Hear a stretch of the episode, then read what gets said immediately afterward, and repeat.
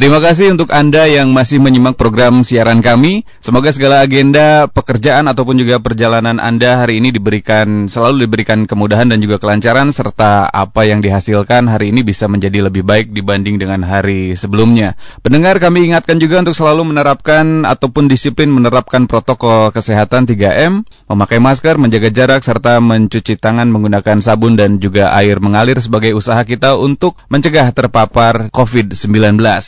Berbicara mengenai COVID-19, pendengar masing-masing orang memiliki respon yang berbeda terhadap penyakit ini. Sebagian orang bisa terpapar virus ini akan mengalami gejala yang ringan hingga sedang bahkan berat. COVID-19 mempengaruhi setiap orang dengan cara yang berbeda. Sebagian orang juga yang terinfeksi virus corona bisa jadi tidak menunjukkan gejala apa pun. Sebagian lain memiliki beberapa gejala seperti batuk, demam, hingga hilang penciuman atau rasa. Bahkan tidak sedikit juga yang gejalanya berkembang hingga sakit parah. Dan belakangan muncul gejala baru dari COVID-19. Seperti apa dan bagaimana gejalanya? Kita akan berbincang bersama Dr. Dani Kartikasari selaku Kepala Regional Klinik Pajajaran Bandung dan juga Jabar Bergerak membahas mengenai mengenal gejala baru COVID-19 dan juga dampak terhadap tubuh pasca terkena COVID. Sudah terhubung melalui sambungan telepon. Dokter Dani apa kabar? Alhamdulillah Kang Tio tetap menjalankan protokol kesehatan. Luar biasa. Selalu energik kalau mendengar suara Dokter Dani. Resepnya apa, Dok? Berpikir positif dan hmm. semangat aja. Semangat terus ya? Ya. Dokter Dani, terima kasih banyak sudah meluangkan waktu dan juga berkesempatan bergabung bersama kami di awal kegiatan hari ini. Sebelum kita membahas mengenai gejala baru COVID-19 dan juga dampak terhadap tubuh terkena atau pasca terkena COVID, Dokter Dani mungkin sering kali mendengar rapid test ya, tapi kalau kita punya rapid games dulu nih buat Dokter Dani, nggak apa-apa ya? Oke. Oke, okay. nanti uh, dokter tinggal pilih jawaban yang sesuai begitu. Ada empat warna nih, ada empat kertas lipat yang sudah kita siapkan. Dokter tinggal memilih kertas merah, biru, kuning, atau hijau. Hijau, hijau boleh, boleh hijau. baik ya. Oke, ini tentang makanan ternyata dok. Siap ya dok ya?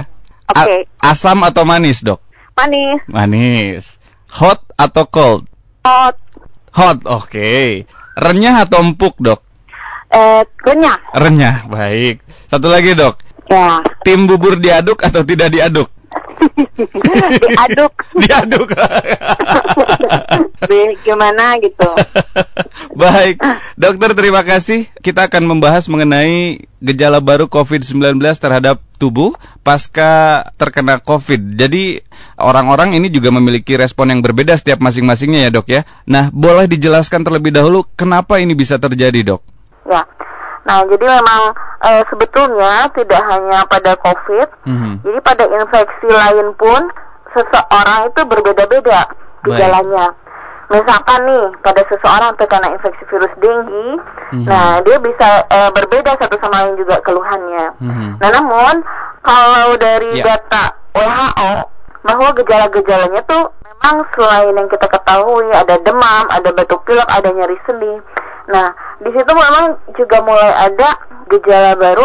Kalau merah-merah pada kulit kan emang udah dari sebelumnya. Dari awal ya, dok, betul. Nah, ya. nah di sini tuh memang ada mulai hilang nafsu makan, hmm. lalu dia ada yang sampai kebingungan, hmm. terus ada juga sampai mengigo gitu ya, atau kita sebutnya delirium. Hmm. Hmm. Ketika dia sedang beristirahat, itu beberapa gejala baru dan sampai gangguan tidur begitu. Baik, jadi memang setiap individu ini memiliki respon yang berbeda. Kita juga tidak uh, belum memiliki data yang pasti gitu ya, dok ya, untuk uh, gejala COVID khususnya begitu, dok. Nah, terkait gejala ini mungkin belum semua juga masyarakat mengetahui dan juga memahami itu, dok. Seperti halnya batuk, demam dan juga sesak begitu. Mungkin boleh diingatkan kembali gejala COVID mulai dari yang ringan, sedang ataupun juga yang membutuhkan penanganan medis, dok? Ya. Nah, gejala dari COVID yang umum yeah. itu dia memang ada demam, mm -hmm. ada batuk pilek, mm -hmm. dan juga ada nyeri badan. Nah itu yang kebanyakan atau pada umumnya. Mm. Nah namun beberapa juga dia ada yang sampai uh, hilang indera penciumannya atau anosmia, mm. lalu hilang indera perasa, ya. Mm-hmm. Nah juga ada yang sampai uh, hidungnya terasa mampet, mm-hmm. merah pada matanya, matanya berair gitu. Mm-hmm. Juga uh, tenggorokannya nggak enak, terasa mulai meradang, mm-hmm. sakit kepala, uh, nyeri, mm-hmm. semua sendi-sendinya, ototnya, badannya, pokoknya nggak enak badan. Mm-hmm. Dan ada juga yang sampai dia merah-merah pada uh, tubuhnya. Ruam begitu ya? Ruam mm. ya. Di situ juga ada yang terasa sampai mual bahkan nih ada beberapa pasien kami juga yang mm-hmm. mengeluhkannya dia malah diare begitu. Jadi okay. keluhannya bukan di saluran nafas tapi keluhan awalnya malah dia diare. Di begitu. saluran cerna ya dok? Ya. Hmm. Nah juga dia di situ akan merasa menggigil, meriang, enak badan. Mm-hmm. Mm-hmm. Nah, untuk yang gejala lebih parahnya lagi, mm-hmm. dia itu bisa sampai merasa nafasnya sesak gitu ya. Mm-hmm. Lalu dia sampai merasa kebingungan. Mm-hmm. Ada beberapa pasien yang sampai dia di di tempat tidur tuh mm-hmm. sampai sangat gelisah hingga dia uh, terjatuh dari tempat tidur yang saking gelisahnya mm-hmm. gitu. Nah, mm-hmm. cuman uh, memang itu tidak banyak yang seperti itu. Yeah. Ada beberapa begitu. Baik. Saat ini gejala baru yang ramai diperbincangan itu seperti apa, Dok? Bisa dijelaskan mungkin dokter punya informasi yang bisa dibagikan kepada kami? Ya uh, gejala baru itu adalah delirium ya. Hmm. Nah, delirium itu adalah uh, yang tadi dia seperti kebingungan, okay. terus dia seperti ada kalau mungkin kalau orang uh, yang ngelihat tuh ini kayak apa ngelihat hantu atau gimana gitu ya.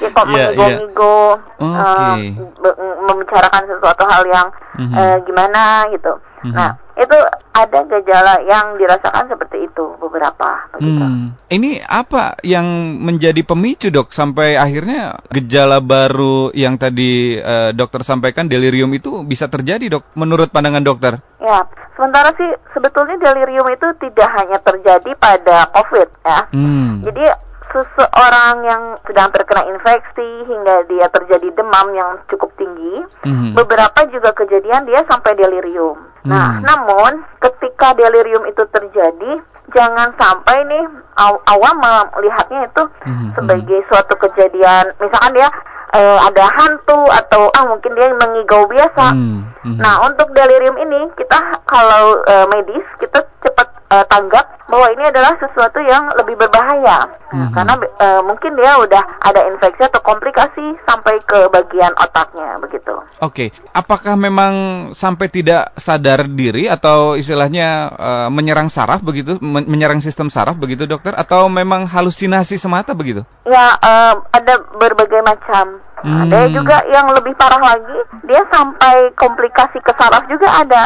Nah, yang tadi dia sampai uh, ada apa ya semacam peradangan hmm. di otaknya gitu. Nah, hmm. biasanya itu terjadi kalau memang dia punya komorbid atau penyakit yang memperberat COVID ini. Nah, itu juga ya jadi seperti ada juga yang sampai seperti stroke begitu keluhannya. Hmm. Nah, jadi memang sangat variatif tapi yang berat tadi itu yeah. tidak terlalu banyak ya, tidak terlalu banyak hanya jangan sampai gitu kalau misalkan di rumah ada anggota keluarga yang tadi uh, mulai menggonggong itu diabaikan hmm. itu harus dilaporkan begitu jadi tanpa gejala yang lain hanya delirium tadi ya dok berarti uh, sementara ini sih dia disertai gejala lain oh disertai cuman gejala ada tambahannya lain. delirium itu gitu. faktor usia menentukan apa tidak dok kalau untuk sampai saat ini yeah. dia uh, menyerangnya ya ada yang di lanjut usia ada juga yang di usia produktif jadi belum kita pastikan dibedakan berdasarkan usia untuk keluhan tambahan ini. Dan gender juga belum bisa dipastikan begitu ya dok berarti? Ya betul. Ah, apakah dengan gejala yang ini juga sudah menjadi sign, menjadi tanda bahwa memang uh, harus dilakukan swab segera untuk memastikan apakah terpapar atau tidak atau seperti apa dok? Ya, jadi kalau saat ini seseorang ada keluhan yang tadi uh, saya sampaikan, yeah. disarankan untuk dia swab PCR. Swab ya. PCR. Jadi jangan lagi uh, dia rapid test, antigen hmm. atau yang apa. Nah kalau sudah ada gejala, uh, hmm. sebaiknya sih pilihannya itu swab PCR. Hmm. Karena di situ kita harus memastikan betul memang ini dia terkena COVID atau tidak begitu. Baik, semua vaskes sekarang sudah bisa, dokter. Nah, itu tidak semua bisa. Hmm. Cuman kira-kira nih ya, yeah. uh, alurnya kan seseorang tuh ada yang bisa datang ke klinik swasta atau ke puskesmas biasanya yeah. atau ke dokter praktek pribadi. Yeah. Nah, alurnya kira-kira kalau dia ternyata memang ada keluhan ke arah COVID, itu sebaiknya dia melapor ke puskesmas. Mm-hmm. Nah, nanti akan diarahkan lagi oleh puskesmas, mungkin akan di swab PCR. Nanti kalau misalkan memang udah positif, dia akan tracing lagi mm-hmm. anggota keluarga lain mm-hmm. yang ada kemungkinan kontak dengan mm-hmm. yang positif ini.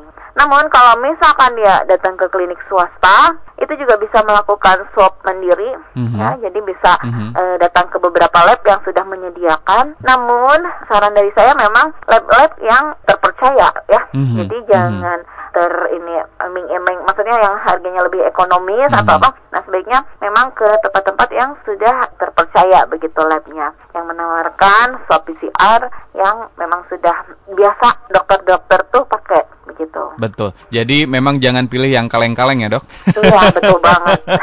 Baik ditahan dulu dokter. Untuk anda pendengar silahkan kami buka line interaksi bersama dokter Dani melalui WhatsApp ataupun juga SMS di 0811 948. Dokter kita lanjutkan kembali. Gejala baru dari paparan virus COVID-19 ini atau virus corona ini, menurut pandangan dokter atau barangkali memang sudah ada penelitiannya, ini apakah memang ada hubungannya dengan mutasi yang saat ini juga sedang ramai, dok? Ya, untuk di Indonesia sendiri, hmm. kita kan kalau mau tahu ada mutasi atau enggak itu ada pemeriksaannya lagi.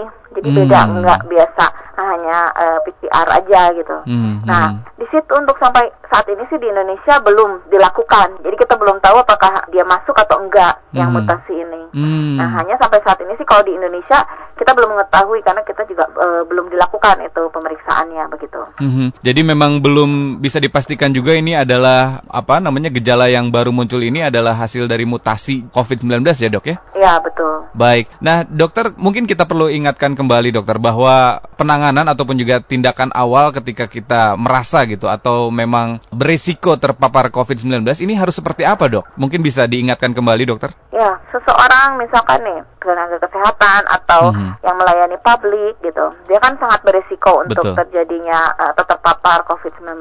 Ya. Memang uh, yang paling tepat ya udah pakai masker, mm -hmm. um, terus dia pakai uh, face shield, mm -hmm. lalu jangan lupa rajin cuci tangan. Kalau yang pakai hand screen atau hand glove itu juga dia cepat tetap dicuci hmm. hand glove-nya sambil pakai di tangannya gitu ya. Hmm, hmm. Jangan sampai nih misalkan kalau saya lihat-lihat nih kayak di pusat perbelanjaan dia pakai udah sampai ada dekil ya si hand glove-nya. Mungkin dia aman tapi dia malah nularin ke yang lain yeah. kan. Nah, maka eh, mohon perhatiannya agar dia tetap melakukan cuci tangan juga walaupun dia pakai hand glove. Hmm. Nah, dan juga eh, jangan lupa harus isi hidrasi tubuh kita dengan hmm. cairan sehingga tubuh kita juga mempunyai daya tahan yang tubuh yang baik. Hmm. dan pilih makanan yang bersih yang sehat tidak diolah terlalu panjang tidak berpengawet agar kita mempunyai daya tahan tubuh yang baik. Hmm. sehingga kuman-kuman apa pun juga insya Allah bisa tertangkal. Nah dan jangan lupa nih Kang lagi yeah. musim gini mah kita harus banyak makan buah-buahan ya. Hmm, karena dia di situ kaya akan antioksidan. Buah-buahan nggak usah yang mahal yang impor yang gimana ada buah uh, lokal dia misalkan kayak tomat nah hmm. dia juga di situ uh, kaya akan antioksidan begitu. Baik jadi memang ketika dari kita sudah mengusahakan untuk mencegah begitu ya uh, apalagi memang kita merasa bahwa kegiatan kita memang berisiko untuk terpapar protokol kesehatan jangan sampai ditinggalkan begitu ya dokter ya? Pastinya. Dan jika memang merasa sudah apa namanya mempunyai atau merasakan gejala-gejala begitu langsung bisa tes mandiri di klinik-klinik yang memang uh, terpercaya ataupun juga ke fasilitas-fasilitas kesehatan yang disediakan pemerintah begitu ya, Dok ya? Betul sekali. Baik, dokter ada Ibu Wine di Balubur. PCR swab sudah diumumkan dengan biayanya yang beragam, dokter. Sekarang ya. muncul tes karya anak bangsa yang disebut genose.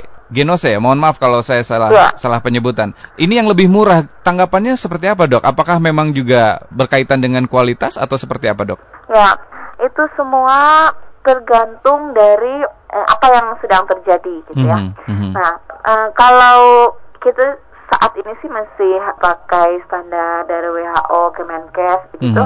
Mm -hmm. Nah, untuk menegakkan diagnosis ya tentunya kita tetap pakai uh, swab PCR mm-hmm. bahwa mm-hmm. dia itu positif atau tidak. Mm-hmm. Cuman namanya juga kalau kita tuh berusaha biar yang punya gejala gejala-gejala biar bisa cepat tertangani hmm. gitu ya. Hmm. Dengan kan kalau swab PCR memang agak tinggi ya harganya.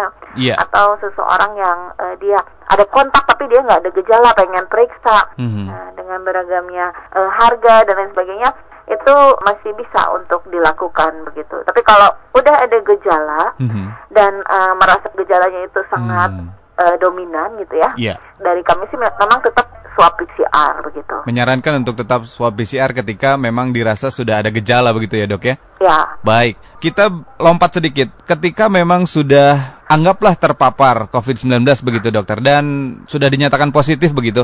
Setelah sembuh begitu ya, apakah memang sudah ada hasil penelitian yang memang menyatakan akan ada dampak kesehatan bagi tubuh seseorang dokter? Ya, tentunya jadi gejala atau dampak yang dirasakan setelah seseorang itu terkena uh, COVID mm -hmm. itu memang sudah ada penelitiannya dan dia cari itu mm -hmm. berdasarkan seseorang yang sudah sembuh. Nah mm -hmm. ternyata dia tuh masih ada gejala sisa begitu.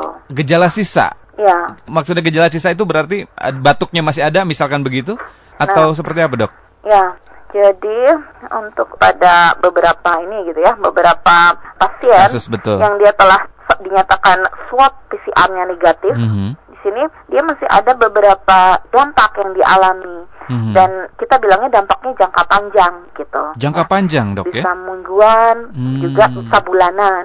Nah, hmm. di sini beberapa yang dilaporkan tuh memang dia akan terasa mudah lelah juga dia misalkan dia ada yang sampai berdampak ke paru pas gejala awalnya. Nah hmm. dia bisa kok ini sedikit udah rasa sesak masih kerasa sesaknya nggak kayak hmm. biasa hmm. gitu ya kalau hmm. nafas lega hmm Nah, batuk-batuknya pun eh, masih uh, kerap muncul, mm-hmm. nyeri-nyeri sendinya pun masih kerap muncul, mm-hmm. sampai uh, ke dada pun kok kerasa sakit sih, nafas nggak sesak, tapi kalau nafas rada sakit nih kerasanya. Mm-hmm. Gitu. Nah, lalu yang lain ini ada juga yang melaporkan bahwa dia tuh mulai kesulitan dalam berpikir, jadi mm-hmm. dia kok hmm. susah konsentrasi. Mm-hmm. Nah, dia tuh jadi uh, padahal ini biasa dilakukan, tapi kok dia agak susah nih berkonsentrasi. Mm-hmm. Ada juga yang sampai depresi, dia merasakannya kayak udah hmm, tidak berarti atau bagaimana. Juga hmm. dia masih kerasa nyeri otot, pusing-pusing terus aja. Demam juga masih muncul, hilang timbul, hilang timbul. Hmm. Ada juga yang sampai berdebar nih jantungnya. Nah, di situ eh, memang ada beberapa gejala tambahan walaupun tidak semua mengalami. Hmm. Tapi pada prinsipnya semua gejala-gejala tambahan itu sebetulnya tidak hanya pada COVID ya. Hmm. Misalkan seseorang yang dalam masa penyembuhan dia udah dinyatakan sehat nih hmm. kena demam denggi. Nah, cuman emang setelah sehat itu masih ada masalah pemulihan lagi hmm. yang hmm. Keluhan atau terasanya juga kurang lebih seperti itu begitu. Mm-hmm. Dokter dari informasi yang dokter miliki, pasien yang memang sudah dinyatakan negatif begitu, apakah sampai yang tadi dokter sampaikan jangka panjang bisa dis, bisa sampai berbulan-bulan begitu dokter? Ya, ada yang merasakannya hingga bulanan begitu. Oke, baik. Langkah terbaik jadi seperti apa nih dok untuk uh, anak-anak uh, misalkan atau dewasa ataupun uh, manula begitu untuk baik yang memang sudah terpapar gitu ataupun juga yang belum terpapar seperti apa dok? Ya, memang kalau misalkan nih dia hmm. di usia 18 sampai 39 tahun, hmm. terus dia belum pernah terpapar, hmm. kan pemerintah sedang menggalakkan untuk vaksinasi.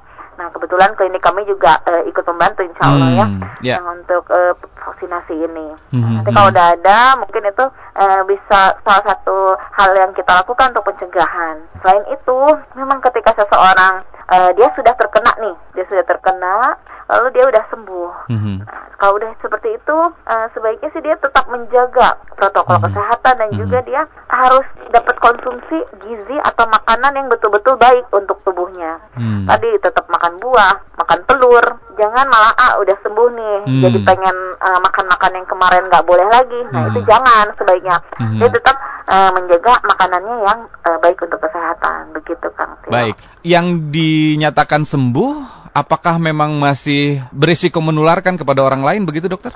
Nah, di situ kan ada beberapa periksa, pemeriksaan gitu yeah, ya. Yeah. Nah, kalau dia misalkan swab PCR-nya ada negatif, ya hmm. memang dia tidak menularkan. Tidak menularkan ya dok.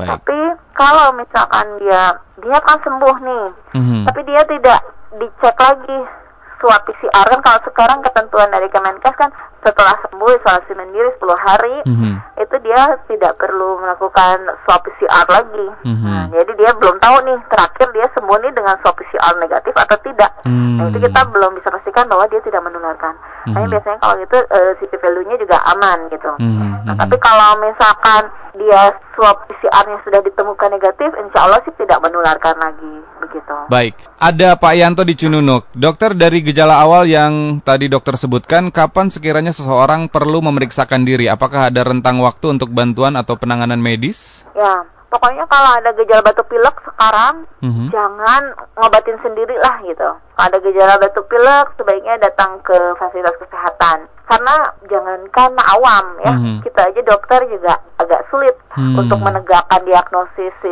COVID-19 ini kalau tidak swab PCR. Mm-hmm. Karena gejalanya itu sangat uh, general gitu ya. Mm-hmm. Jadi dia ke mana-mana bisa gejalanya ternyata dia COVID. Mm-hmm. Jadi memang di sini tuh sangat uh, unik karena pasien juga ada yang dia uh, awalnya cuma kerasa batuk pilek nggak ada anosmia atau hilang penciuman dan lain mm -hmm. sebagainya gejalanya mm -hmm. udah seperti batuk pilek biasa aja mm -hmm. tapi kok tidak kunjung membaik mm -hmm. dan kami sarankan untuk swab PCR ternyata dia ada yang positif gitu ya mm. nah, di situ dia padahal awalnya nggak ada anosmia tapi hmm. setelah di perjalanan penyakitnya dia, kan ini masih kita pantau gitu.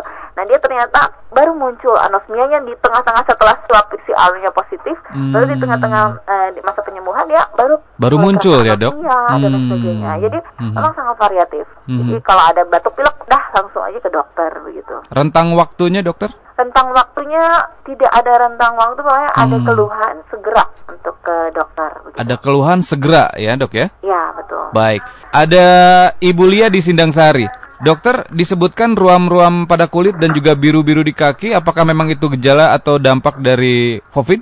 Nah, kalau dari uh, eh, WHO itu memang salah satu gejala. Salah satu gejala, baik. Ya biasanya memang disertai gejala awal yang tadi dokter sampaikan ya, batuk, pilek begitu ya dok ya, berarti ya. ya? Oke. Nah dokter kalau itu sudah terjadi begitu, langkah awal mungkin yang perlu di sambil menunggu proses tes begitu, ada tindakan lain yang menjadi SOP begitu dokter untuk masyarakat jika memang merasakan gejala, apakah memang harus segera mengisolasi diri atau bagaimana dokter? Ya, memang kalau uh, misalkan nih hmm. dia sedang menunggu hasil laboratorium atau pemeriksaan iya. penunjang, yeah. yeah. nah, maka dia harus isolasi mandiri di rumah dia tetap pakai masker, dia tetap dapat asupan yang baik. Nah, namun karena gejala COVID ini sangat general, gitu ya, hmm. kalau kami sih menyarankan setiap pasien yang sedang merasa sakit atau merasa tidak sehat, itu dia sebaiknya tetap menggunakan dalam rumah, walaupun dia dari gejala tidak mengarah ke COVID atau lain sebagainya. Karena awalnya mungkin tidak mengarah ke gejala COVID, hmm. khawatirnya baru berikutnya dia ada gejala, gitu. Hmm. Jadi sebaiknya sih memang kalau lagi nggak enak badan, mulai-mulai kok jadi sering ngantuk, atau kok mulai sakit nih badan, nggak enak badan, kayak hmm. masuk angin. Nah, hmm. udah di rumah juga tetap pakai masker hmm. begitu. Baik. Kesadaran diri sendiri ya pribadi ya berarti dokter ya? Iya, pasti. Baik, dokter. Tidak terasa ternyata waktunya sudah ada di penghujung perbincangan untuk hari ini. Iya. Terakhir iya, dokter iya. closing statement mengenai pembahasan yang kita angkat hari ini mengenai gejala baru COVID-19 dan juga dampak terhadap tubuh pasca terkena COVID. Silahkan dokter.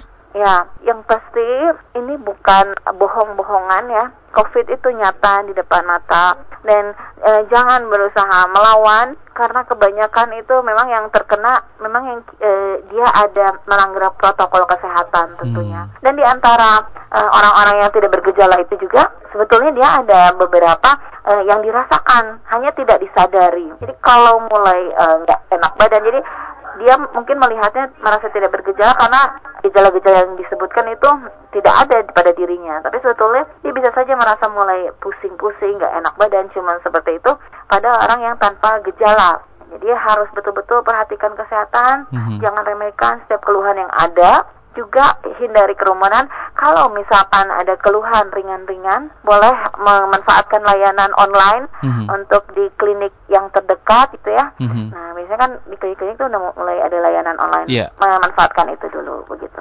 Baik, Dokter Dani terima kasih banyak atas waktu dan juga kesempatannya bersama kami hari ini, Dokter. Sama-sama, Kang Tio. Semoga di lain waktu kita bisa berbincang kembali. Sehat selalu, Dokter Dani. Selamat beraktivitas. Terima okay. kasih. Demikian pendengar perbincangan kami bersama Dr. Dani Kartikasari selaku Kepala Regional Klinik Pajajaran Bandung dan Jabar Bergerak membahas mengenai mengenal gejala baru COVID-19 dan juga dampak terhadap tubuh pasca terkena COVID-19. Tetap sehat, fit listeners, tetap semangat, and stay fit for life.